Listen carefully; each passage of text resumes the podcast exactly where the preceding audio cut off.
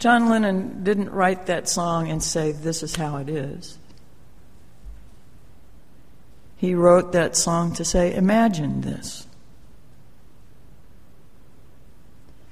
And for many people, that's stretching thoughts, breaking habits of thoughts, looking at, looking at the world and interaction with people and, and understanding of what life is for and how it came about a new way.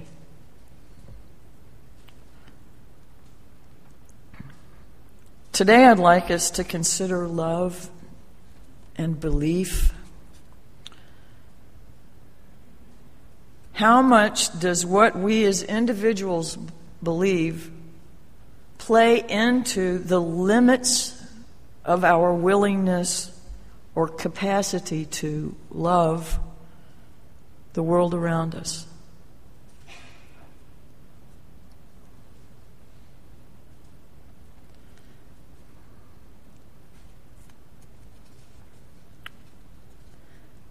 According to James Luther Adams, who is reported to have been the most influential theologian among Unitarian Universalists in the 20th century, the reign of the sustaining, commanding, transforming reality is the reign of love. A love that fulfills and goes beyond justice, beyond justice. A love that cares for the fullest personal good of all. The love, this love is not something that is ultimately created by us or that is even at our disposal. It seizes us and transforms us, bringing us into a new kind of community that provides new channels for love. End quote.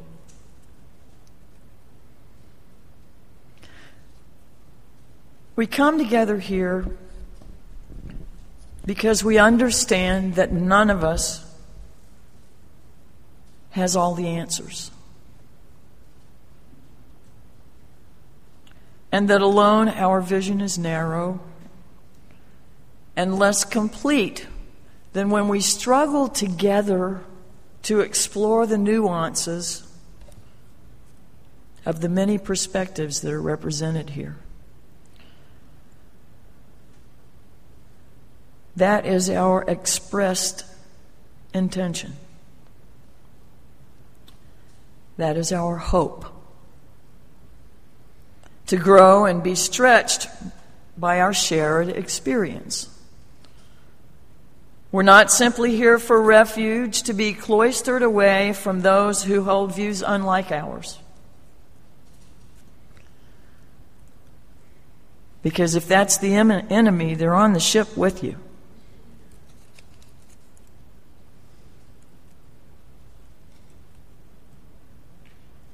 Certainly, this place can serve as a sanctuary in which to heal, if necessary, from wounds that we've acquired along the way. But that healing is not the end of the journey. Neither is membership in this church. This is a beginning place.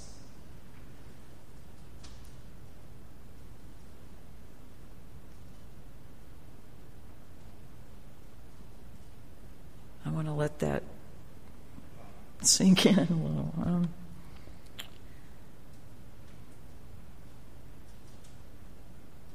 this is a starting place for a journey that has no completion. And this path does not come naturally to Homo sapiens. Given our natural inclinations, we would gather around our similarities, right? And we have chosen to come together in our diversity, but the responsibility that goes with that is learning to embrace the things that are not our thoughts.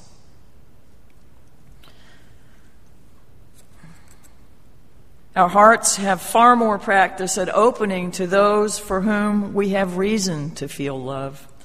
Paternal love, maternal love, brotherly love, friendship, passion, romance, even sympathy. But our faith calls us to draw larger circles with our love. We are asked to seek a change of heart so that we might fully embrace the dignity and worth of every human being.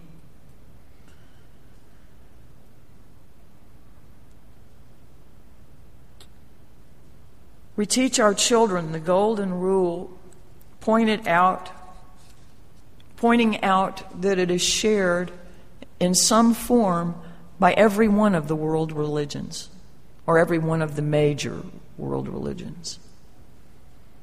We have charts that show all the different ways that it's expressed and references to where they come from in, in sacred scriptures from many traditions. In our articulated sources, maybe you've seen those little cards that we have that have the principles of Unitarian Universalism and the sources from which we draw. In our sources is articulated the Jewish and Christian teachings which call us to respond to God's love by loving our neighbors as ourselves.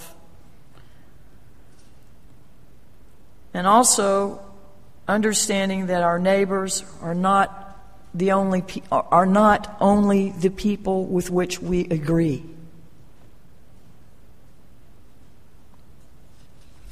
The other day I was driving through a parking lot and I saw a car wallpapered with bumper stickers, and I didn't agree with any of them. Some of them were, frankly, intended to be insulting to people like me. And some of them I just could not get my head around the idea that someone believed that or stood for that or and I admit some of my thoughts were not loving. And and they weren't and they weren't compassionate either. I, I, I, found myself thinking, how could anyone be so stupid? But in less than a block, a car passed me. The woman driving had read my bumper sticker. She scowled at me, shook her head, and said, Stupid! I saw her lips.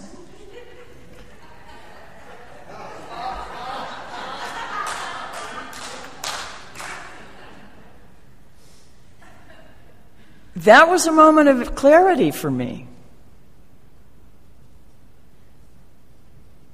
And I busted myself on having the narrow view.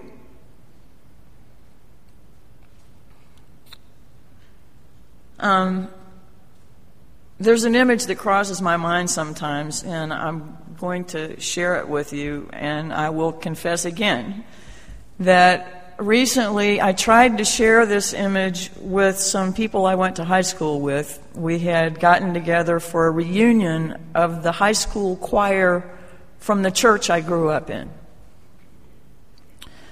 And I was not very successful, apparently, with trying to share this image because when I was done, they looked at each other with that look that said, Yep, she's pretty far gone.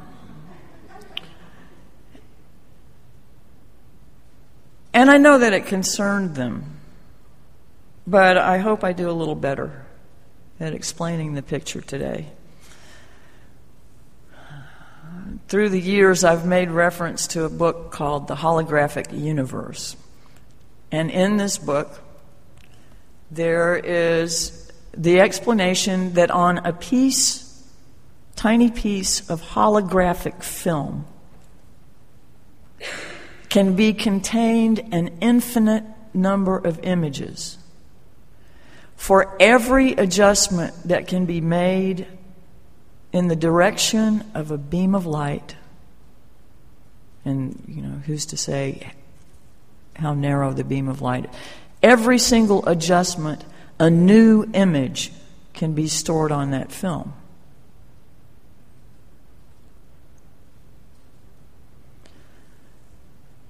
My impression often is that here we're sharing holographic film. The planet and three dimensional reality as we experience it, we share that piece of holographic film. But that's not to say that the world I see is the same world anyone else is experiencing. And there's nothing to indicate that if we were born with the same biology, circumstances, and experiences as anyone else, that we wouldn't feel exactly like they do and behave exactly like they do. And for any one of us to find ourselves feeling better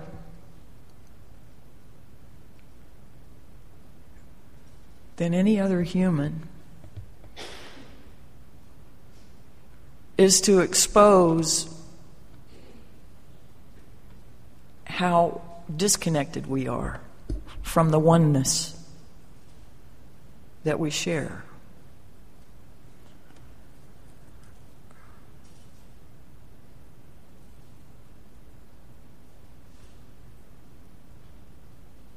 I think that is the point of loving beyond belief. We cannot condone language that belittles another tradition disrespectfully.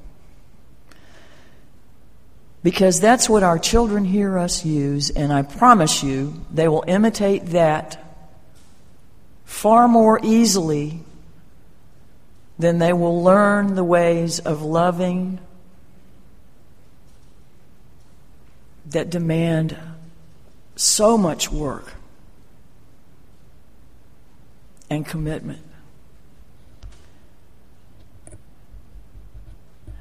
I am, I am not saying that we don't need to change the world or try, or that we don't need to speak up when we see injustice or hatred, because we do. But I am trying to expose the limitation of some of our tools and tactics. I think of the song um, Belief by John Mayer, and the lyrics talk about how no one has ever changed their mind, or ha- do you know of anyone who's ever changed their mind from seeing something, something written, written on a sign at a demonstration? Or changed how they feel because somebody at a demonstration yelled something at them real loud?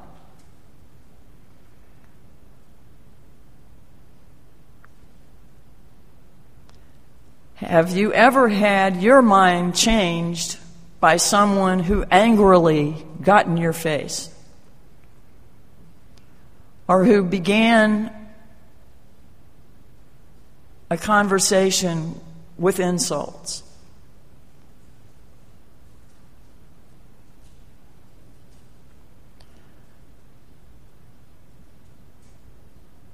We know how to love. And our hearts and spirits fill up the more we use that skill and that gift.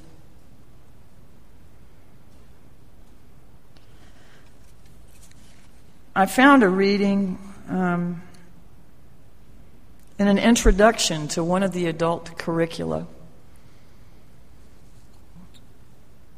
It talks about the theology of a woman who generated por- a portion of this curricula. Her name is Thandeka, and she was the uh, featured speaker at our spring conference a couple of years ago. She's an author and a teacher at the other Unitarian Universalist Seminary in Chicago. It's called Meadville Lombard. And the introduction says this Thandeka reminds us Unitarian Universalist theists cite personal experience to affirm the sanctity of God. Unitarian Universalist humanists, on the other hand, use personal experience to affirm the sanctity of human life. Others among us use personal experience to affirm their pagan, Buddhist, agnostic, Christian, or Jewish claims about the fundamental nature, value, and meaning of their lives. Others use personal experience to define themselves simply as Unitarian Universalists. So, what binds us together? Thandeka's answer we love beyond belief. Our liberal faith tradition encourages us to embrace persons rather than creeds. And so we endeavor ever anew as Unitarian Universalists to love others beyond their beliefs. Our Sunday morning worship services and small group ministry programs endeavor ever anew to create an ethos of care and compassion in which we feel loved, we feel loved beyond belief. This is why our personal experience of love beyond belief is the binding principle of our faith, says Thandeka. It is the major source of our religious unity and our theological diversity. Is she right? Does her claim that we love beyond belief ring true?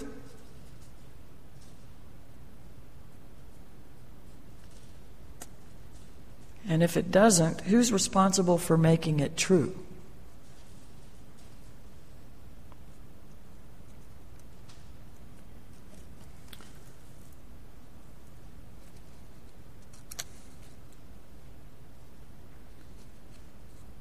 Learning to love those who think differently isn't about having to agree with them.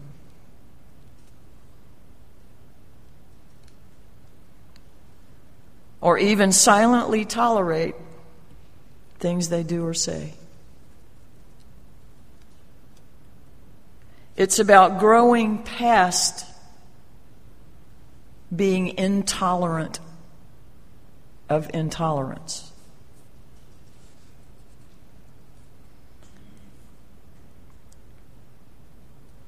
Nothing is inconsequential. Each grain of sand holds amazing secrets. Every encounter with another being is a point of contact upon which the universe pivots, just like those beams through the holographic film. Our challenge and responsibility is to sit together and share our theological views, not lecturing to each other or assuming that we have answers that are better than the person we're talking to.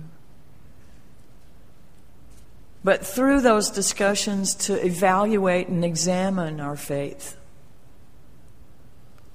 and learn the skills of seeing the person behind the differences so that we might carry those skills out into the world.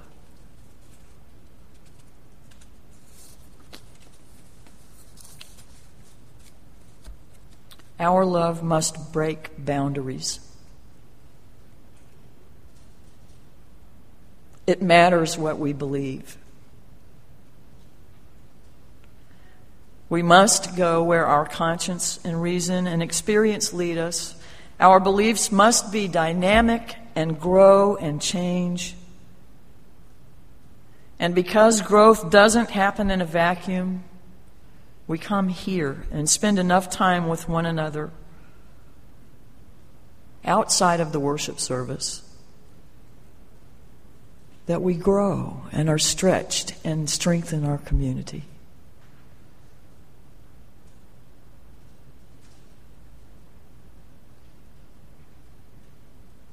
We do need to recognize the limits of some of our tools. We need to let the light in and let the light out.